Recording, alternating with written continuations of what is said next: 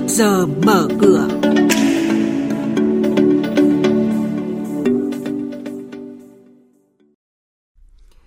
Trong chuyên mục này ngày hôm nay, chúng tôi sẽ chuyển đến quý vị và các bạn những nội dung đáng chú ý sau.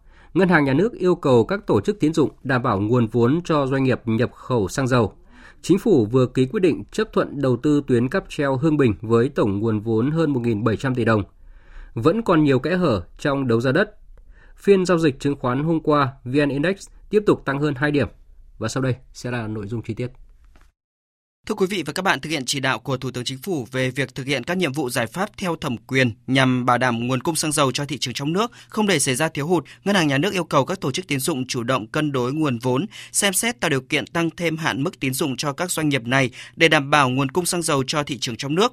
Việc xem xét thẩm định và quyết định cấp tín dụng, tăng thêm hạn mức tín dụng đối với các doanh nghiệp kinh doanh xăng dầu thực hiện theo cơ chế tín dụng hiện hành. Trong trường hợp phát sinh vướng mắc trong quá trình thực hiện thì kịp thời báo cáo Thống đốc Ngân hàng Nhà nước để được xem xét xử lý. Phó Thủ tướng Chính phủ Lê Văn Thành đã ký quyết định chấp thuận chủ trương đầu tư dự án tuyến cáp treo Hưng Bình tại xã Phú Nghĩa, huyện Lạc Thủy, tỉnh Hòa Bình và xã Hương Sơn, huyện Mỹ Đức, thành phố Hà Nội. Theo đó, tuyến cáp treo này được thiết kế dài gần 3.000 mét. Tổng vốn đầu tư của dự án đã bao gồm chi phí giải phóng mặt bằng là trên 1.700 tỷ đồng do một công ty tư nhân đảm nhiệm đầu tư xây dựng. Dự kiến dự án sẽ bắt đầu xây dựng trong năm nay và vận hành dự án vào quý tư năm 2024.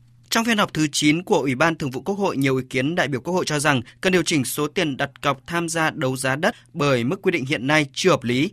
Cụ thể, hiện quy định về tiền đặt cọc tham gia đấu giá 20% là thấp, chưa có chế tài để hạn chế ngăn chặn việc các doanh nghiệp tham gia trả giá cao để bỏ cọc. Ngoài ra xuất hiện tình trạng thổi giá, đẩy giá lên để nâng giá trị trái phiếu, cổ phiếu hoặc đánh võng giá trị tài sản để lợi dụng vay ngân hàng, làm sạch bảng tài chính gây lũng đoạn lừa đảo tăng giá trị đất lên nhiều lần. Vì vậy cần phải siết lại vấn đề đấu giá đất để đảm bảo đấu giá chặt chẽ hơn, phải xác định được năng lực của nhà đầu tư, các đại biểu đề nghị cần phải sửa Nghị định 44 và Thông tư 36 bởi giá đất xác định đã không còn chính xác và nhất quán.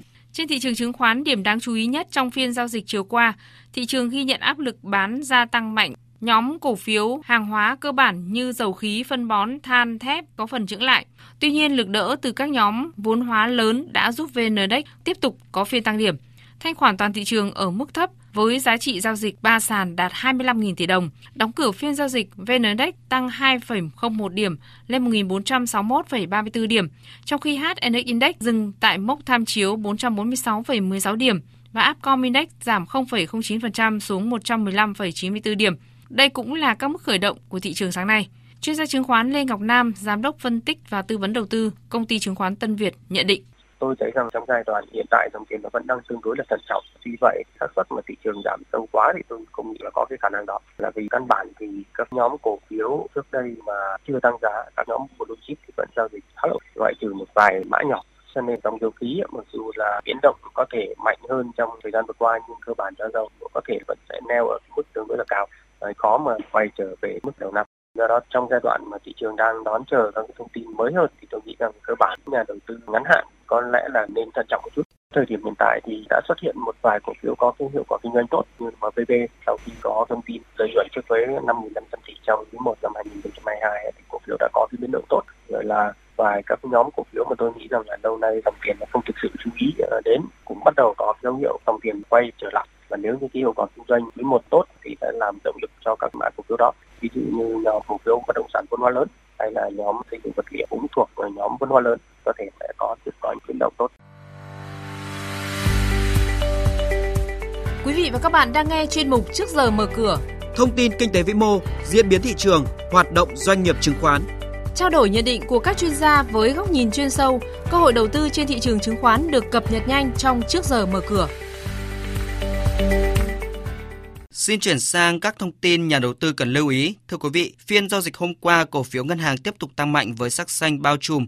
Cổ phiếu CTG đang tăng mạnh nhất trong nhóm ngân hàng với giá 32.800 đồng một cổ phiếu. Ngoài ra, cổ phiếu này cũng đang được khối ngoại mua mạnh nhất với khối lượng mua dòng hơn 500.000 cổ phiếu. Các mã tăng mạnh tiếp theo là BVB, NVB, MBB. Cổ phiếu lớn như là VCB, VPB, TCB cũng diễn biến tích cực, tăng từ 0,2 đến 0,6%. Mùa đại hội cổ đông thường niên năm nay bắt đầu diễn ra với các kế hoạch kinh doanh dần được công bố. Khác với các phương án tăng vốn khủng được trình cổ đông, nhiều công ty chứng khoán lại tỏ ra dè dặt với kế hoạch kinh doanh năm 2022, thậm chí cài số lùi lợi nhuận.